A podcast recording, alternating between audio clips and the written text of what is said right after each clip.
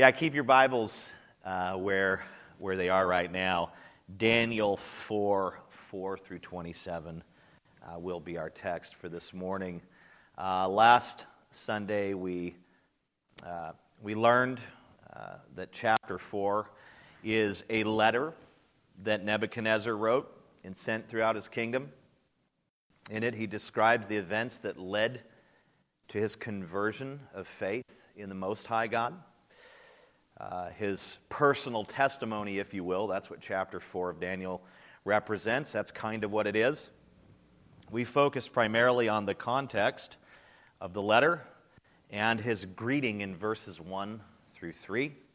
Uh, this morning, we're going to look at his second dream and its interpretation. That's what we just read. Now, we do have a large section, as you're fully aware after listening to Brenda read it for about five minutes. We have a large section to cover and uh, a lot to deal with. Uh, but if you noticed, um, I think that you could just read the section a couple of times and get down what's going on there because you have like this mysterious dream and then you have Daniel's explanation. And so it's like Daniel does kind of the teaching on it, if you will. And so uh, I'm going to teach it in more of a topical fashion today. I'm going to give you 10 points, and, uh, and each point just represents what we see in the text. I'm breaking it up that way, and I think that'll help us get through such a large section. And like I said, I don't think it's a challenging passage to get your mind around because it's kind of self explaining. And it's amazing how the Word of God is. Sometimes things are just very plain, but so, 10 points. You might want to be ready to write these things down. And maybe uh, this would be like my outline, and it would be a way to view this large section with these 10 points. And of course, there's a few subpoints and things. Uh, before we um, get to the first point, let's just pray.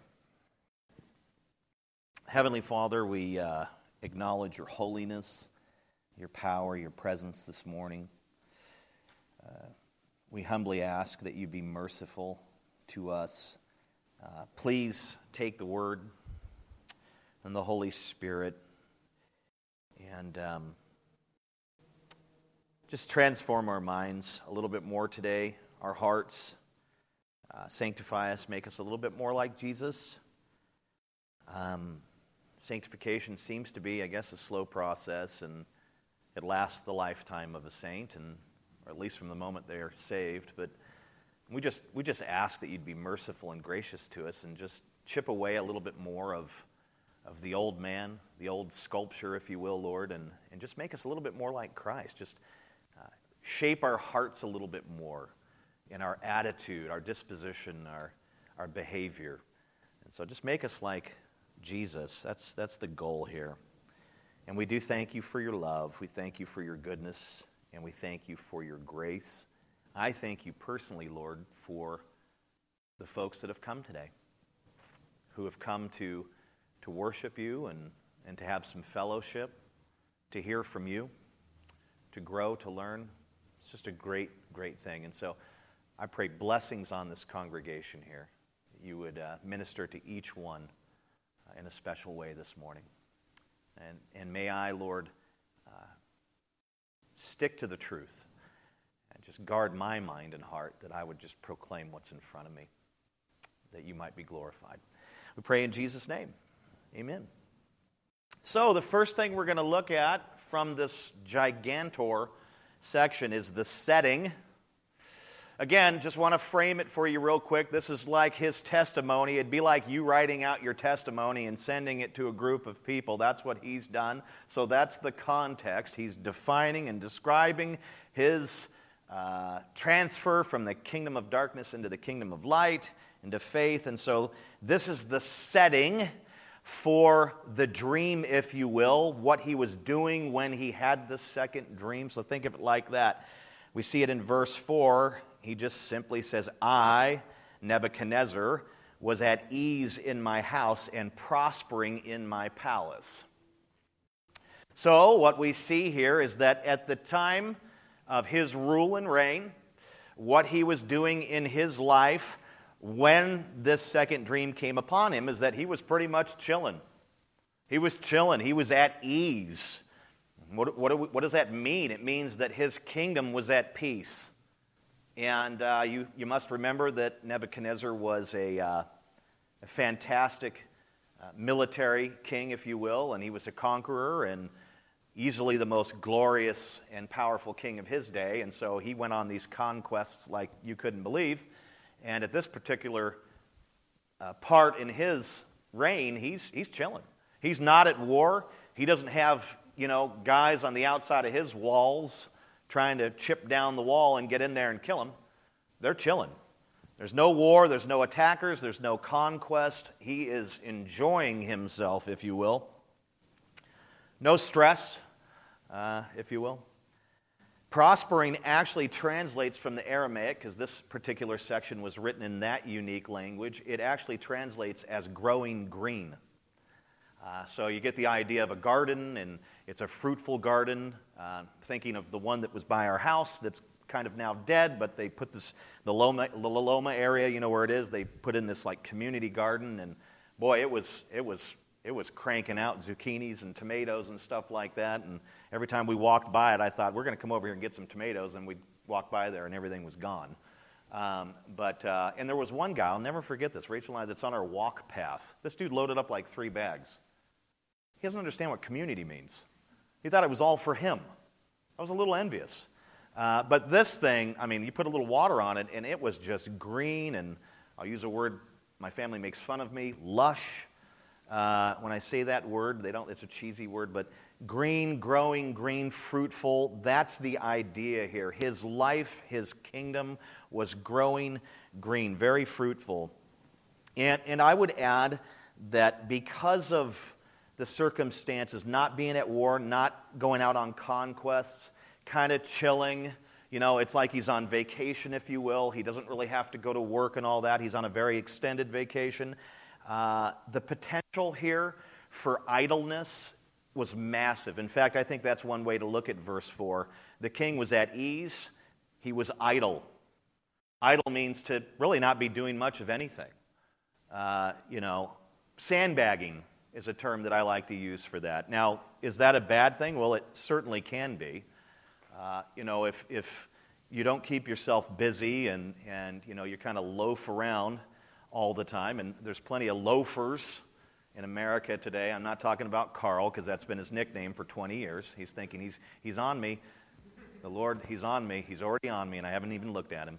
Uh, you know, you just kind of, I, I think the Scripture has kind of a reference for idle, loafing kinds of people. Uh, what's the phrase I'm thinking of here? Um, Somebody help me. What's the word for a person uh, that really is inactive and doesn't do much?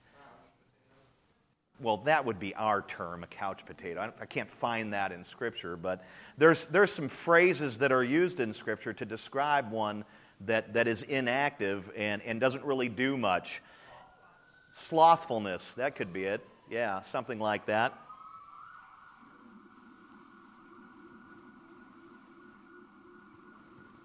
Okay, I'm just waiting for it to pass.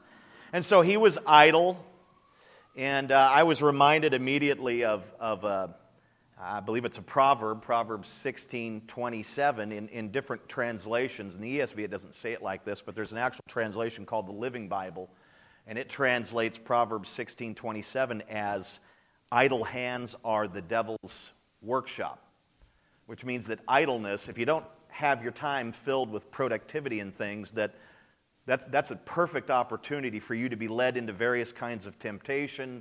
You know, slothfulness can produce the kind of temptation, and you can just go off into all sorts of different things.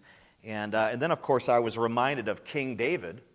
Uh, you might know the story, I think it's in 1 Samuel 11, uh, where he was idle. You know, his kingdom was at war, and he should have been out fighting on the battlefield or leading his commander and Joab and them, and he was at, back at his kingdom being slothful, being idle, sandbagging. Goes out on a balcony, he sees a, an amazing, gorgeous woman bathing.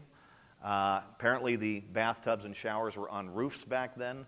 And uh, he's out on his balcony, parapet, if you will, veranda. I don't know what you call it, but he's looking out and he sees this gorgeous woman and starts lusting after her. He sends for her, he sleeps with her. She's the wife of one of his military leaders, Uriah, I believe, and has an affair. She gets pregnant. He's got to hide it. He can't. He ends up having Uriah killed.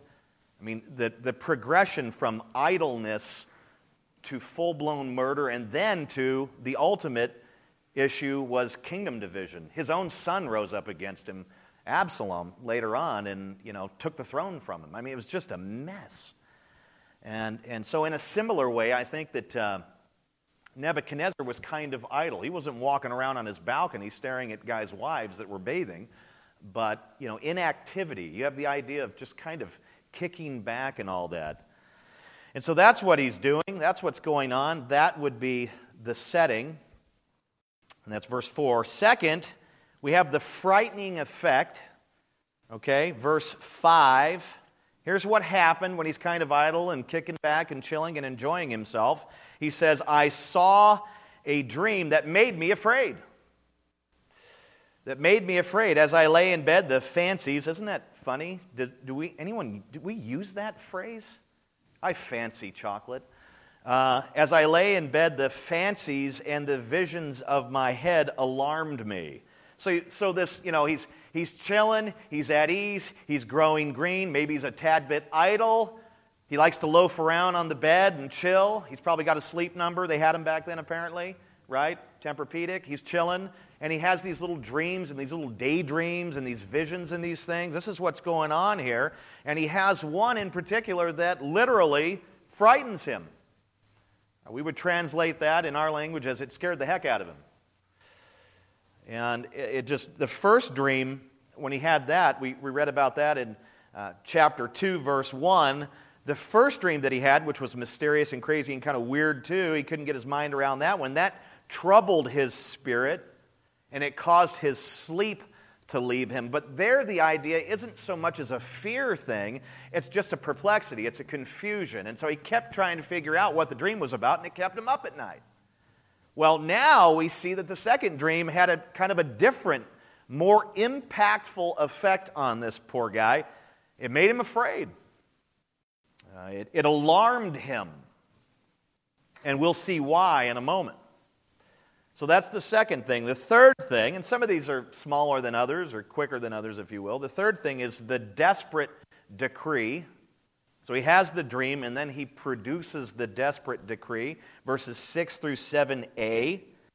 He says, So I made a decree that all the wise men of Babylon should be brought before me, that they might make known to me the interpretation of the dream. Then the magicians, the enchanters, the Chaldeans, and the astrologers came in, comma. Now this is a total repeat of chapter 2 verse 2, right?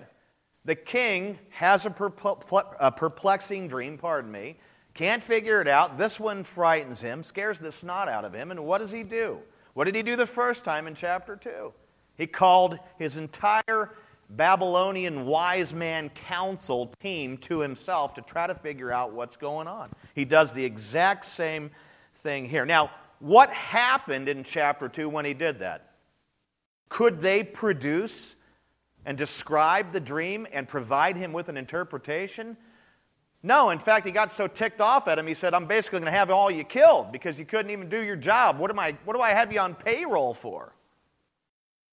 So he's repeating what he did before, and I thought, well, some people just never learn. And then I realized um, all people just never learn. You know the saying, some people never learn? We, you know, we see something, oh, there goes Fred, he's doing it again. It's going to have this effect on him, and we're critical and we laugh and we scoff, and ha ha, some people never learn. But then I thought, I couldn't say that about Fred because I never learned certain lessons for whatever reason. And he's just kind of going back to what he did before. And it's astonishing to me. It's been so many years now since then. How did he not know whom to go to right off the bat or whatever? Why would he go back to these guys? And of course, number four, we see a repeat of chapter 2, verses 10 and 11, right? And I told them the dream. And see, this time he tells them the dream before he made them figure it out. I told them the dream, but they, all as wise men, could not make known to me its interpretation. 7b. Now, this is just a repeat of chapter 2, verses 10 and 11. The wise men once again failed to give the interpretation. But as I said, this time Nebuchadnezzar actually described the dream to them, giving them the insights and the head up, heads up. Here's what it was. Now tell me what it means. They couldn't even come up with that. And I just thought, why would this guy, why would this king, great, powerful, majestic, glorious, rich beyond anything that we could imagine, why would somebody like him keep people like them on payroll? Why would he keep people like that employed? Why would he? That's his inner circle, man. That's his elder board, if you will. I just was pondering that. Why would you keep guys around? They fail you over and over and over, so much so that the first time you wanted to kill them all for failing you. And I started thinking about it. I thought, you know what? They remind me of people in the church today, those ear tickling ministers that pretty much spend all their time saying what people want to hear. There's no substance or authority or anything really good behind what they do, but they say what people want to hear, right? They make those promises of your best life now. And really, their words are chaff and useless, and they have no power because they have not the Holy Spirit. And yet, these guys lead the largest churches in our nation and have the largest houses in our nation and are just beyond wealthy. It's unbelievable. And I thought, well, how do they stay in this thing? You know, they're, as, they're as literally as helpful as these wise men, which means they're not. And yeah, people exalt these leaders and keep them in power and in, in a place of influence and employed because people keep feeding the machine. They, they want to hear and they want it, their ears tickled and they want to be told that, you know, the, the rainbow's on the other side and everything's going to be great. And Jesus promises you total health, wealth, and prosperity and all of that. Just surrender to Him and make sure you keep those checks rolling. I think he probably kept these guys on staff because they were really good with their words and keeping this guy thinking that they were actually helpful or being a real blessing. The inability of the wise men demonstrates, literally demonstrates, the limit and folly of human wisdom to comprehend spiritual truth apart from God. 1 Corinthians 2:14 says the natural man receives not the things of the spirit of God. What what Paul says there is that the person who does not have the Holy Spirit, who is not saved, the unbeliever, he can't comprehend the things of God because they're spiritually discerned. The Holy Spirit must interpret and break down and, and help us understand and empower us to understand God's truth. And this second dream, like the first one, was a revelation from God. And so these wise men were unregenerate, unbelieving, astral God worshiping, American type folks that didn't have the Spirit. So, of course, they can't understand. It's like they're blocked. He tells them plainly what the dream is, and they're like, because it's, it needs to be spiritually discerned, because it is a truth coming from God. Jesus said that God had hidden the truth from the wise and prudent, revealed the truth unto babes. Matthew 11 25. And this has the idea of God withholding and literally blocking the wise folks, the worldly wise of our world, from actually understanding and comprehending uh, Matthew 11, 25. The unbelieving world also is ever learning and never able to come to the knowledge of the truth. 2 Timothy 3, 7. You know, the, the, it's not that the world isn't educated. There are uh, brilliant people in the world that have absolutely no sense of God's truth, which at the end of the day means that they aren't brilliant about the things that they should be brilliant about, the things that truly matter. which is the existence of God, the knowledge of God, the glory of God, God's Son, Jesus Christ, the gospel of Jesus Christ, man's true position of being totally depraved and lost and dead spiritually, Ephesians 2. You know, we're saved by grace through faith. Those are the things. That's the knowledge that saves, and that's the knowledge that truly matters. Arithmetic is fine if you want to become an engineer and get a good paycheck, but arithmetic will not land you in heaven. It will not knit you to the God of the universe. Only the gospel of Jesus Christ, that knowledge, that transformation will do it. And so these guys failed. Why did they fail? Were they stupid? No, I'm sure these guys were really, really smart and highly educated but they did not have the spirit of truth. They did not know God's word. They could not break this dream down. And you know what? If there be any man or woman in this room who does not have the Holy Spirit, you're going to have a really hard time trying to figure this out, too.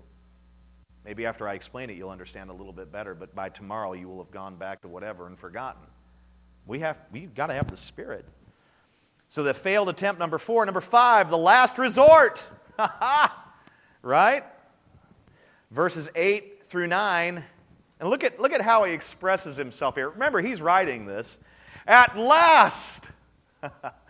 right? It's like you're out on the ocean and you've been wading water for two hours because your sailboat went down and you see something in the distance that can rescue you and you say, At last! There's a lifeboat or whatever. He says, At last! Daniel came in before me. Like, I've just been waiting for this. He who was named Belteshazzar, after the name of my God, and that was his God prior to his conversion, and in whom is the spirit of the holy gods. What is he talking about? And I told him the dream. So Belteshazzar, Daniel comes in before him. At last he comes in, and I told him the dream, saying, O Belteshazzar, chief of the uh, magicians, I was going to say musicians, um, that would have been King David. Chief of the magicians, because I know that the Spirit of the holy gods is in you, that no mystery, no mystery is too difficult for you. Tell me the visions of my dream that I saw and their interpretation. Now, of course, if you have an investigative mind like me, you want to know why Daniel went last. Because, right, we saw what happened in chapter 2. Of course, that was like, you know, 20 years earlier. So there's some time there. But I thought, why did he go last? Well, it could be that Daniel was unavailable at that time. It could be that he was out of town. That he, I mean, he was the chief of the magicians, right? He was like the big dog. And, and it could be that he was indisposed. It could be that he was out of town. It could be that he was doing something. I don't know. It could be that Nebuchadnezzar was actually giving the wise men, the rest of his council, a second chance. Okay, you guys totally chalked it the first time around. It's been 20 years. Here's your shot again. It could be that. It could be that. You know, before he maybe he turns to Daniel, his trusted servant. Or it could be, as some commentators try to say, and I don't think this is even remotely accurate, but um, it could be that he had forgotten about Daniel over the years. I suppose that's a possibility, but when you serve as the chief of you know, magicians in the king's court every day for 40 years, I don't think that you forget about. It'd be like me working with Carl for 20 years, and who's that? coming into work and having no clue as to who he is, or forgetting about some unique characteristic about him or some ability that he has. That would just be lunacy. So I don't know if that's feasible. I don't think it is. For whatever reason, he called upon him last, and I think that it was because he was indisposed, or maybe he was giving those other guys a second chance. Now, the king believed that Daniel's special gift, his, his ability of interpretation, was tied to the spirit of the holy gods, which was in him. That's what Nebuchadnezzar says. I know you can do it because of this, Daniel. Now, the Aramaic word, again, written in Aramaic, the Aramaic word for gods is Elohim. Almost sounds like Elo, Elo, or what is the other one? What am I thinking of, Paul? Elohim? Yeah. So it's a little different. It's a variation of that. So it translates as Elohim, which means gods, plural, lower g, or God, big G, non plural. So it can be translated as gods or God. And I'm not sure exactly why the translators went with the plural lower g version here. I'm not sure. I didn't even do the research to find out if they all do that. But in the ESV, it translates as, as gods. And I think, and I actually agree with John MacArthur, that the better rendering would be the Spirit of the Holy God. Not a plural thing. It would be the Spirit of the Holy God. Throughout the years of, of his association, you know, Nebuchadnezzar's association with Daniel, uh, he came to recognize that the Spirit of God dwelt in him. That's a, a biblical or theological truth that Nebuchadnezzar actually was able to form and to come up with after years and years and years of being influenced to him. He believed that the Holy Spirit, the Spirit of God, was in Daniel. And it was clear that Daniel served a different God than the wise men, right? Because the deities of the Babylonians were not holy. Most of the time, I'd, I'd, probably go out on a limb and say every time, but I don't know of, of pagan deities that are referred to as holy. It, it's, it's, a, it's, a, it's a Hebrew thing. It's a biblical thing. I mean, I'm not saying there aren't a lot of false gods out there and, and, and idols. There are, but rarely, if ever, are any of them ever referred to as holy, meaning being set apart, being uniquely different from all, and all that. I mean, quite frankly, idols and false gods, they're representations of the men who create them. And men are not holy, and men don't typically think of themselves as holy. Maybe self righteous or something like that, but holiness is different. So, this long term relationship and discipleship and influence that Daniel had on this great king caused the king to develop a bit of a theology in that he understood that Daniel had the Holy Spirit, or that the Spirit of Daniel's God, who was most high and holy, was in him. I think it's pretty fascinating that, you know, throughout all those years of working with Nebuchadnezzar and serving him, that Nebuchadnezzar I mean, if you look at the book of Daniel, it seems like Nebuchadnezzar and his ways had very little impact on Daniel, but Daniel's ways and beliefs had massive impact on Nebuchadnezzar. Well, that's discipleship 101. That, that's, that's evangelism. That's what we're to be about. When we rub elbows with the world, we're not supposed to take on ourselves the worldly values and thinking and practices that the world engages in, but we are to influence the world and you know, kind of like that time that the guy we work with, I don't know how this worked for me because I always think I'm the most pathetic example to people. But remember that uh, story I told you about how his, I think it was grandmother or his mother in law or somebody, I don't remember who it was, it was Donald at, at, at Carl's place, was dying and he wanted me to come pray. And he says, You're the only holy man I know. And I said, Well, thanks for the compliment uh, if you only knew. Uh, but that is the rubbing shoulders and elbows with him and talking with him over time and trying to live a certain way and apologizing when I blew it. And he just thought of me as the only holy man he knew. You know, Daniel's, isn't that weird? I always get kind of just, I feel like, I don't know, I feel like I should be floating by now or something, and I'm, I'm still got these lead feet, as if holy men floated. But Daniel had that kind of consistent influence, and, and this guy was learning to some degree. He had a sense. Could he understand divine truth the way that he should have? No, because he couldn't get this dream. He didn't have the Holy Spirit.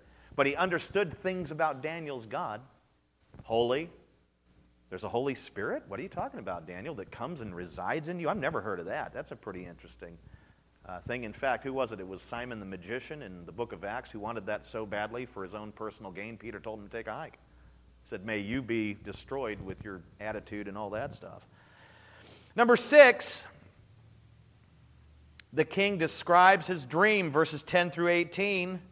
Okay, this is broken up into two parts. A, you have the tree, that's verses 10 through 12.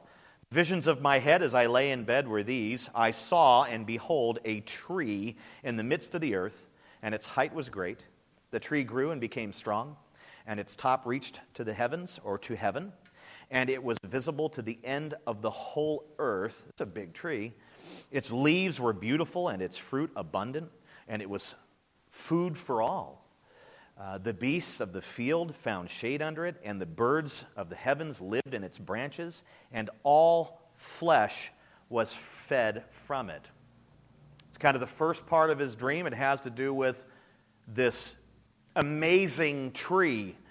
Uh, reminded again of when Rachel and I do our walks, there's this oak tree in the middle of La Loma uh, Junior High campus, out in the middle of the field. It's the only tree out there. And it is probably the largest oak tree I have ever seen. That thing's got to be 15 foot around. It is massive. And, and here the king has this dream and vision of this massive, far reaching tree, this huge, huge tree. Now, this is the first part of his vision. And I, I do not believe that this part of his vision caused him any alarm, any fear, any trouble at all. It may have even bolstered his pride, built up, expanded, fed his pride, his self view, his self exaltation, and, and self sufficiency. It may have, may have helped to bolster his pride, to build him up in his pride as he envisioned himself as the tree who provides bountifully for all his subjects in his realm. You see, that's why I believe Nebuchadnezzar had some fear over this vision because I think he envisioned himself as this great tree. And of course, the fear comes in later when we find out what happens to the tree. But at first, he gets the first part of the vision. He's thinking, I think I'm the tree. I am big. I am far reaching. I am powerful. I am all this and a bag of Lay's potato chips. First part, the tree. Second part, B, the messenger. Verse 13. I saw in the visions of my head as I lay in bed, and behold, a watcher, a holy one, come down from heaven.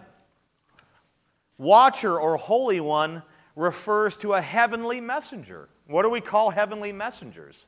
Angels, right? God's servants, angels, angelic beings seraphim, right? Cherubim, angels. As the king was pondering this massive, glorious tree and then paralleling himself with it, like, what are you trying to tell me, God? Am I the tree? I think I'm the tree because I got everything that the tree has. As he's pondering this tree and himself, putting himself in place of the tree, he sees an angel descend from heaven and begin to speak. Okay, now we're talking revelation. We're talking a message from heaven. And I lied, there's, there's more facets to this. You have C, the sentence. The sentence. Okay, remember, we're talking about him describing his dream. We had A, the tree, B, we have the messenger. Now we have C, the sentence.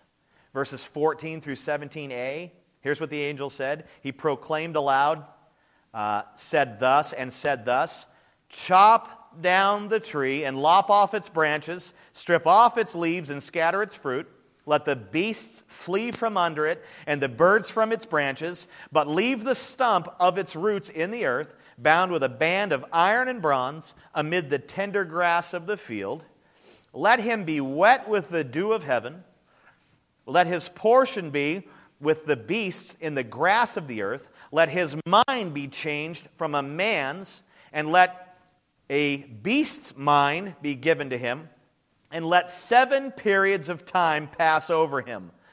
And then 17a, wow, this, uh, the sentence is by the decree of the watchers, the decision by the word of the holy ones. Wow. So the angel comes and proclaims aloud as he's gazing at the tree and putting himself in place of it. The angel comes down and says that the tree is to be cut down. And not just that, but the branches are to be trimmed from the trunk. So basically, what you have left now is like a pole. You've got a telephone pole left. The leaves are to be stripped off, and the fruit is to be removed and scattered. The animals and birds that found shelter under it and in its branches were to also scatter. In other words, the provision of the tree would be removed, and the animals that were getting the provision there would be scattered and leave. And also, the stump was not to be removed, but secured with bands of iron and bronze. Now, if Nebuchadnezzar envisioned himself as the tree, the second part of the vision, right, verses 13 through 15a, must have disturbed him greatly. If he was the tree, he was to be what? Cut down. So, this is probably where he starts to not really appreciate, like, value the dream, right? Or now he does what we all do in our human nature. Well, I, I knew I, I kind of thought I was the tree, but I'm fairly certain now I'm not because I wouldn't be cut down, right? Now, the third part of the vision, verses 15b and 16, they're all contained in the sentence that portion would have absolutely terrified him. Not only was he to be cut down, but he would also lose his sanity, right? The mind of this tree or the man that's mentioned here would be removed and replaced with that of a beast. And so, this third facet, this third component of this dream, the, the losing of one's mind, the madness that would come, this, the sanity and, and actually living and living out amongst the animals. I tell you what, that would have absolutely terrified him. I think that's why it says he was afraid in verse 5. If I'm the tree, then I'm glorious. I'm amazing. This is really good. You know, he's knocking the dust off his shoulders. He's making it rain. He's doing all those dumb things. That, and then all of a sudden it's to be cut down. Okay, that's not good. Wait a minute. It's to be trimmed all up where there's nothing left. And then wait a minute. The tree's actually not a tree, it's a person. And that person's going to lose his mind and become a grass sucking antelope. If I'm the tree and the man, this is really bad. This is why he's afraid. This is why he's, oh, he's wondering is this about me? Does this apply to me? He's freaking out. And not only that, it says for seven periods of time. For whatever reason, God likes the number seven. He uses that. He uses the number 40 pretty regularly in Scripture, too. What is seven periods of time? It's got to be seven years. It couldn't be seven hours or seven days or seven weeks, as some try to say, because if you read a little further, he had like really long hair and a scraggly beard and long, nasty fingernails and all that. And, you know, mine grow pretty fast. But, you know, it's not happening in seven days or even seven months. Well, my fingernails would probably be pretty ghastly at seven months, but I don't think my hair would be much longer. I know Carl's wouldn't be.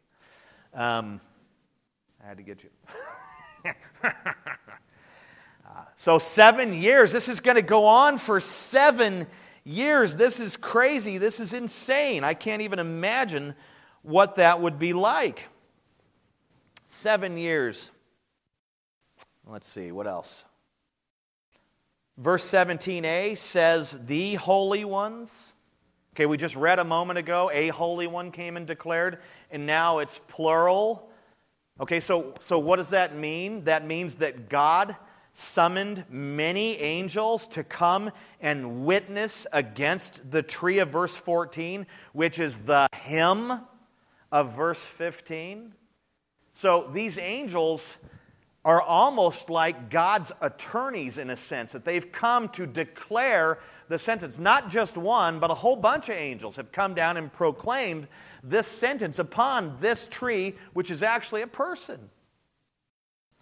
And as I said, I think Nebuchadnezzar was able to put some of this stuff together, and he, he started to wonder if it was him, and that's why he became filled with fear and alarmed.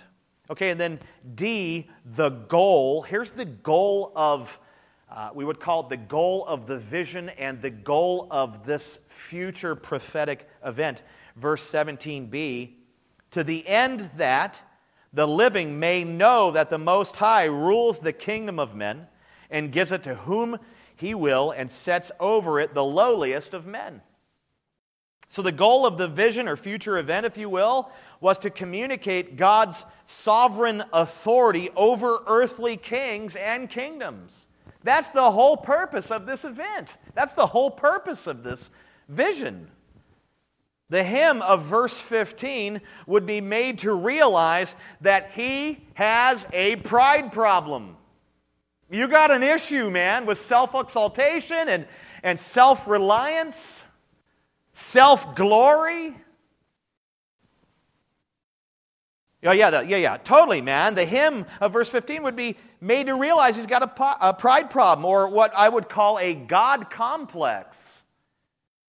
Okay, you remember what we talked about a while ago, the golden statue that he put up? It, it didn't just represent his deities. Back then, the ancient kings thought of themselves as gods on earth.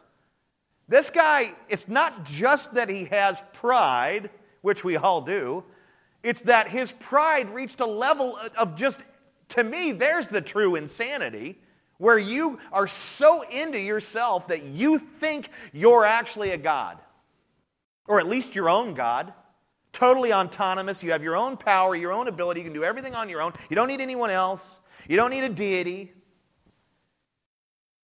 This vision and future event, this prophetic event, was meant to reveal that there's a pride problem here, that there's a God complex, and the absolute sovereign truth that the Most High will not tolerate it or share his glory with anyone else. That's the purpose. I don't know about you, last time I checked, trees don't interact and do much, and they certainly don't have a propensity to pride. So we know for a fact that this is not a tree that we're talking about. This is a person. The bottom line the Most High, the sovereign God, is the one, and that's the whole purpose of this whole chapter, really. The sovereign God is the one who appoints earthly rulers, the lowliest of men and women. That's what it says. It says men there, but that's a universal term because you do have queens and things. Okay? The sovereign God, the Most High, is the one who appoints earthly rulers, the lowliest of men and women, to rule over earthly kingdoms. Earthly rulers who pridefully reject God as sovereign ruler and fail to honor him as such will experience his judgment, his sentence. American presidents included. okay? They're earthly rulers. And I would say Barack Obama and, and Hillary Clinton and Donald Trump and all the rest of them, take heed. Yeah, people don't take this stuff serious. Nebuchadnezzar certainly didn't. Seven, the king's second request, he's already basically asked Daniel to interpret it, but after Dan, you know, after he kind of describes his dream, he's scared even more so, and now he's beginning to plead. Oh, tell me its meaning. Look at this in verse 18. This dream I, King Nebuchadnezzar, saw. This is my dream. I'm telling you what my dream was. Okay? And you, O Belteshazzar, tell me the interpretation. He's pleading with him because all the wise men of my kingdom are not able to make known to me the interpretation, but you are able, for the Spirit of the Holy God is in you. Man, he's pleading with him now. They all failed me. And I'm thinking that Daniel could have said, Well, didn't you learn like 25, 30 years ago, man? Well, that's not Daniel's style. It would have been mine, unfortunately. He's pleading with him now. Come on, here's my dream. It's freaking me out. Eight, Daniel shows compassion. Verse 19 Then Daniel, whose name was Belteshazzar, was dismayed for a while, and his thoughts alarmed him. The king answered and said, Belteshazzar, let not the dream or the interpretation alarm you. Belteshazzar answered and said, My lord, may the dream be for those who hate you, and its interpretation for your enemies. At this point, if I was Nebuchadnezzar, I would have said, okay, you don't have to tell me the dream. That sounds like it's really, really bad and it's meant for me if you're trying to say that it should be for my enemies. In chapter 2, Daniel did not hesitate to interpret Nebuchadnezzar's first dream. There was no pause. when he had the opportunity, he stepped forward and, you know, after praying and God being merciful and revealing, and he went right to Nebuchadnezzar and he knew that he, his life and others' lives were in the balance there, but he didn't do it out of fear. He just, there was nothing there to cause him to be alarmed or to be hesitant at all. It was easy for him to, to step before the king in the king's court. Again, the mightiest person on, on the face of the earth at the time, to stand before this guy and to do it because the first dream exalted Nebuchadnezzar. He was the head of gold. Remember? Chapter 2, verse 38. Daniel had no hesitancy, hesitancy at all to just step before the king and say, This is it's kind of cool. You're the head of gold. You're, you're pretty, pretty impressive there. Of course, the stone's going to break it all down, but you know, it's pretty cool. He didn't have a problem with that. But here he hesitates with the second dream. Why? Because it debased the king. Daniel was so bothered by the divine revelation and the divine sentence that he became dismayed, translates as worried. He was anxious. He was worried. And, and, and it, it's, what does it say here? For a while, which means not for an hour or two or for five minutes or ten minutes. This might have gone on for several days, maybe even a week or two. We don't know for sure, but it wasn't, you know, instant. He was troubled for many, many days. When the king saw Daniel's reluctance, when he noticed that Daniel was like, you know, kind of being sheepish and, well, you know, I'll get around to it, he encouraged Daniel not to be alarmed, but to share its meaning with him. Daniel respectfully stated that he wished the dream pertained to the king's enemies.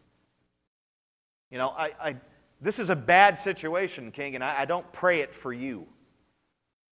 Now, it's very obvious that Daniel cared about the king. And the question is do we care about our earthly rulers? Are we compassionate when we speak of them? do we pray for them? I tell you, I spend more time cursing them. I don't have the heart of Daniel most of the time. Do you? You know, these presidents and people do things, and senators and congressmen and foreign leaders and stuff do things that just drive me up the wall. And prayer isn't, you know, for them, and intercession isn't usually the thing that comes to mind. Uh, maybe slander would be, or what an idiot, or derogatory statements. Well, Nebuchadnezzar was by no means any better than any of these rulers that we have today. He was pagan, he was godless prior to writing this letter. And yet, look at the compassion here. Man, I don't wish this upon you, king. I mean, he actually loved his king. He actually got down the New Testament, New Testament scriptures and stuff that talk about, like in 1 Peter and stuff, talk about submitting to authority and praying for authority and those sorts of things. You know, he, he was that kind of believer, man. You know, and what are we doing? I don't know. I was convicted when I, when I realized that he wanted the best for this king because what was coming for this king was, was horrific. That's Daniel's compassion. Number nine, Daniel interprets the second dream, verses 20 through 26. This is broken up into several components here. A, the tree represents Nebuchadnezzar. It's just plain. Verses 20 through 22. The tree you saw, which grew and became strong, so that its top reached to heaven and it was visible to the end of the whole earth, whose leaves were beautiful and its fruit abundant, and in which was food for all, under which beasts of the field found shade, and in whose branches uh, the birds of the heavens lived. It is you. You are the him, O king, who have grown and become strong your greatness has grown and it reaches to the heavens or to heaven, and your dominion to the ends of the earth. Man, this far reaching, glorious, mighty tree that provides food and sustenance and, and shelter, and it's magnificent in its size. You know, it's like that oak tree that Rachel and I marvel at all the time, but so far beyond that, it's far reaching because his kingdom and influence was far reaching. It's, it's all about you, O Nebuchadnezzar. You're the tree, you're the man. Reminds me of, of uh, Nathan, the prophet Nathan, with, with King David, when King David got in the whole Bathsheba thing I described to you earlier, and Nathan looks at him and tells him a story about a lamb that was taken from a family and sacrificed and all this stuff. It was a heart wrenching thing. David was irate, and Nathan looks him in the eyes and says, You're the man that took that, that family member, that little ewe lamb, and you're the one that killed it for your guests. You're the man. That's what Nathan the prophet tells David, and David's like, Oh, I'm the man? Well, this is the same thing playing out right here. Daniel's like, You're the tree. Okay? So he's the tree. B, the sentence is against Nebuchadnezzar. Verses 23 through 24. So it's not just that Nebuchadnezzar is the tree, it's that the sentence is for him. 23 through 24. And because the king saw a watcher, this is Daniel again interpreting, a watcher, a holy one, coming down from heaven and saying, Chop down the tree and destroy it, but leave the stump of its roots. I love how Daniel abbreviates, just destroy it. He didn't talk about stripping and all that. But leave the stump of its roots in the earth, bound with a band of iron and bronze in the tender grass of the field, and let him be wet with the dew of heaven, and let his portion be with the beasts of the field, till seven periods of time pass over him. This is the interpretation, O king. It is a decree of the Most High which has come upon you, my Lord the King. There was no doubt in Nebuchadnezzar's mind at this point. He had pondered whether or not he was the tree, and now it was completely clear. Verses 25 through 26 describe a fourfold judgment with a promise on the end. These will go quickly.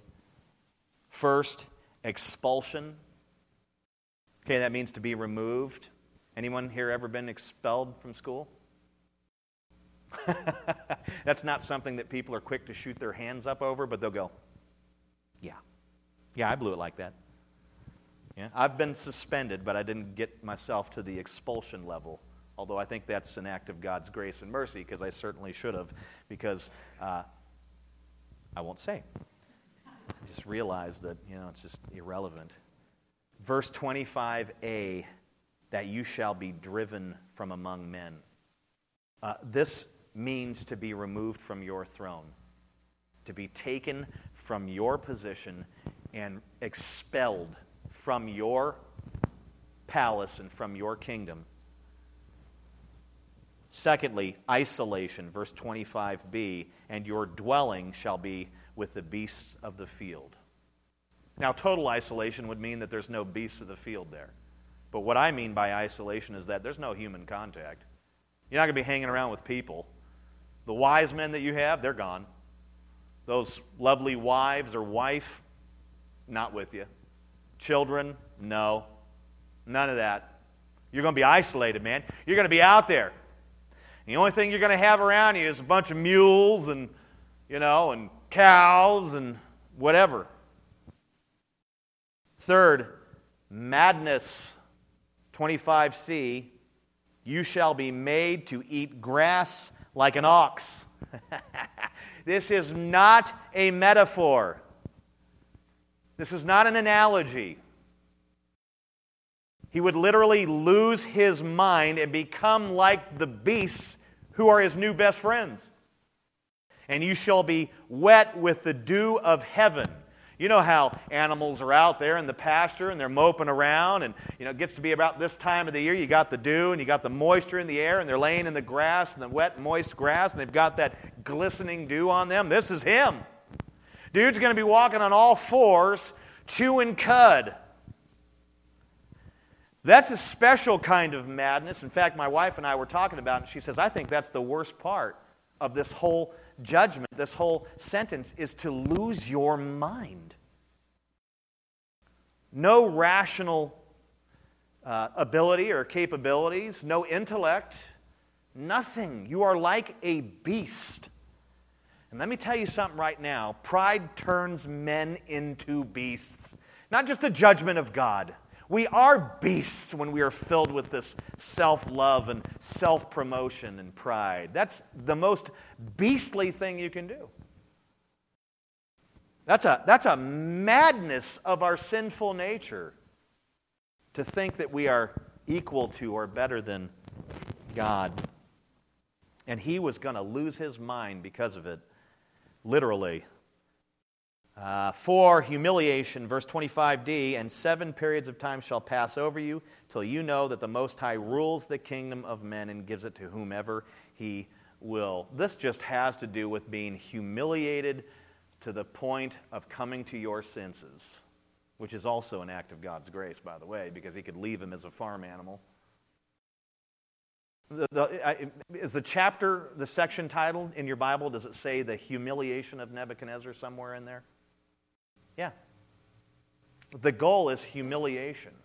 Not the kind that we do to each other at parties where we make fun of somebody like I just did with Carl a minute ago here. what did I say to you? He's never going to have his hair back or whatever. That's kind of like a friendly humiliation. Carl knows I'm insecure, and that's why I do it. Um, this is like total and absolute being stripped of dignity and everything to the point where you are absolutely. Just think about what people who are close to him and who serve. This is the king. Think of what they thought of him if they knew where he was and what he was doing. Oh, by the way, I'm going to go out and feed Nebuchadnezzar. Oh, he's getting mad. This is total and absolute humiliation. You know? If he was a heifer, I got to go milk him. That just got really awkward. No idea where this stuff comes from. I, what? Science? Not. Oh, what am I? What would I be milking then? A milk cow. Why did I say heifer? What is a heifer? Is it a male? Oh, it's a baby. Okay. That would be like milking veal. Okay, I don't know. It didn't come from science. Uh, some of the stuff that just comes in, and, and it doesn't even it doesn't even work. Humiliation, total humiliation.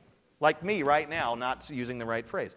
Uh, and then the promise that is hanged on the end. It's just hanging and dangling. This is beautiful.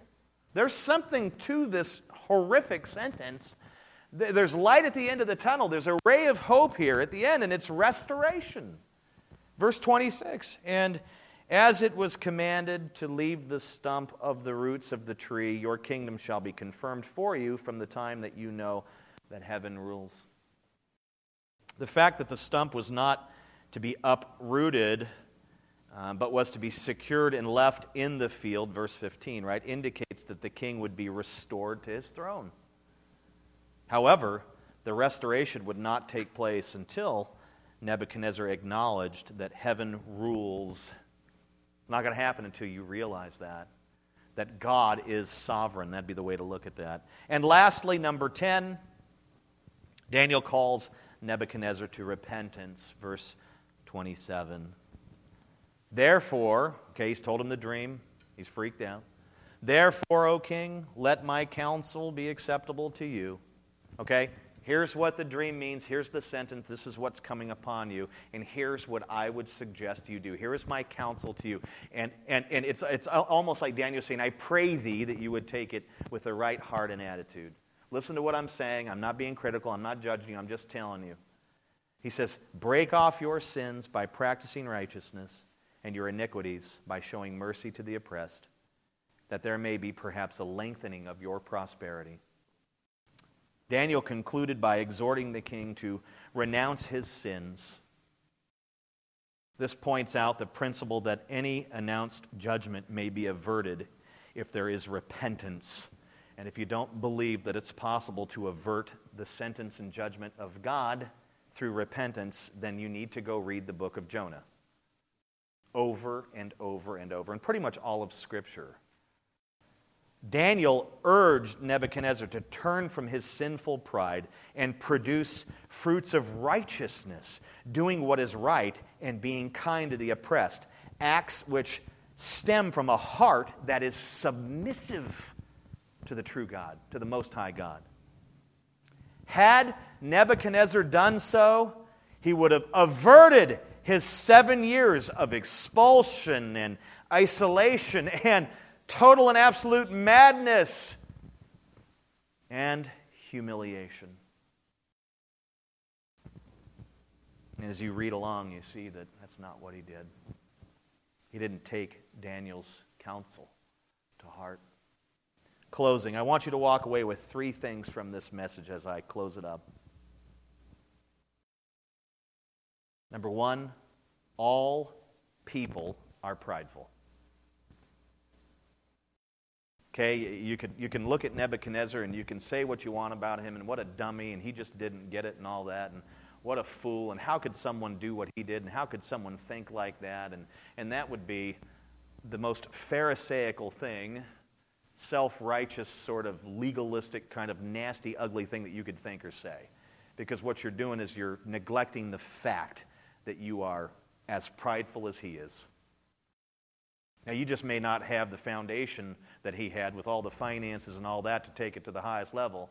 But there isn't a person in this room, including myself, who hasn't thought of themselves as the most important person in the universe and as kind of a godlike figure. I mean, we've all, we all have pride. And this nation says that's the most important thing about you. Your pride is what's most important. You got gay pride, you got every form of pride there is. It's all being communicated and shoved down our throats, and what's most important is you. And pride, you know, I, I, I was willing to go as far as, and then I stopped at losing my pride. Then you stop just short of grace and mercy. because pride is the antithesis of it. We are all prideful, not just Nebuchadnezzar, not just earthly rulers. We are all prideful. We are all self glorifying, self focused, self sufficient. That's the definition of pride from Scripture. We're all about self. We really are. I love what Charles Spurgeon said. He said, The demon of pride was born with us, it will not die one hour before us. What he's saying is that we're all prideful. We all have that demonic, fleshly, prideful spirit about us. And guess what? It ain't going anywhere even if you're a saved Christian, it's still there. You're still going to have to fight it and wrestle with it and deal with it until the day that you breathe your last breath and go off into the presence of the Lord. That's the time that it's finally dealt with. But you are going to struggle with, I am going to struggle with pride my whole faith walk, my whole life. So we are all prideful. Second, God punishes pride. Verses 20, uh, 14 through 25 make this lucidly clear. God was about to strip the most powerful and glorious earthly king of Daniel's day of his station, right, his throne, and his sanity mind. Why? Because of pride. and, and, and, what we do as believers, we, we, we say to ourselves, well, that's not going to happen to me because I'm a believer. Oh, really? Do we not understand that God's judgment is reserved for prideful, unregenerate people, but God also disciplines his people when they're prideful. In fact, I would think that God tolerates less pride amongst his people than he does those that aren't. That's a double offense to him when we, as Christians, well up with pride and think that we're all it and, and be, you know, view other people in a, in, a, in a way that's unholy and ungodly, and we compete with God or whatever it is that we do in our pride. God punishes pride. That's just a fact. And we see an example of that in Scripture here. And don't think that because you're a believer, you will escape his discipline if you're prideful. You will not. I think he tolerates it less with his own people. So he punishes it. And third, God is merciful. Verse 27 break off your sins. That is a call to mercy. I will be merciful upon you if you break off your sins. What does he continue to say? He says a few other things about practicing righteousness, which have to do with having the right heart and knowing that someone's connected to God. But then he says that there may, you break off your sins, that there may perhaps be a lengthening of your prosperity. God is merciful. But we must be willing to acknowledge our pride, to confess our pride, to battle and to fight our pride, to turn it over to Jesus. And if we're not a believer, we need to turn to Jesus right off the bat. Only He can deal with our pride issue and cleanse us of pride by His blood. God is merciful. Mercy is, it, it just, it's hung right on the back end of this. It's part of Daniel's counsel. To me, it's astonishing. But as I said, Nebuchadnezzar did not heed God's warning here, and he suffered the consequences for doing so for seven years. We mustn't presume, friends, we mustn't presume upon the Lord by thinking that God will delay his judgment or discipline against us if we remain unrepentant. See, because of grace and all that good stuff in the scripture, we presume that God's not going to discipline us. He's not going to bring back around for us the stuff that we've been sowing. Yeah, He will, especially so because God disciplines those whom He loves. Don't presume that I can just remain in this pride or this sort of sin and, and I'm okay because I, I believe in Jesus. Don't presume upon the Lord in that way. The time to act is now. It's always now. Whenever you hear the Lord's correction, you're not supposed to say, Well, I think I'll deal with that in a week or two.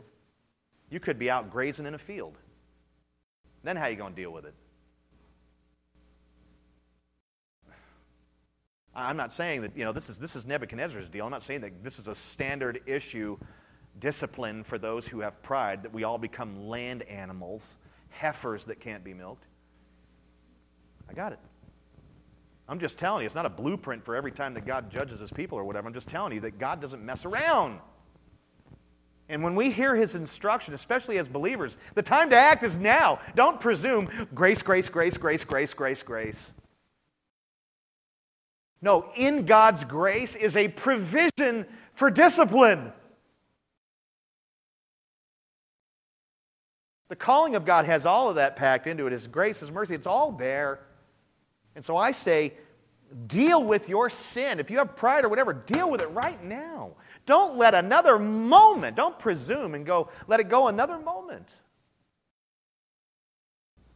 As it is written, lastly, in Acts 3 19 through 20, repent therefore and turn back that your sins may be blotted out, that times of refreshing may come from the presence of the Lord.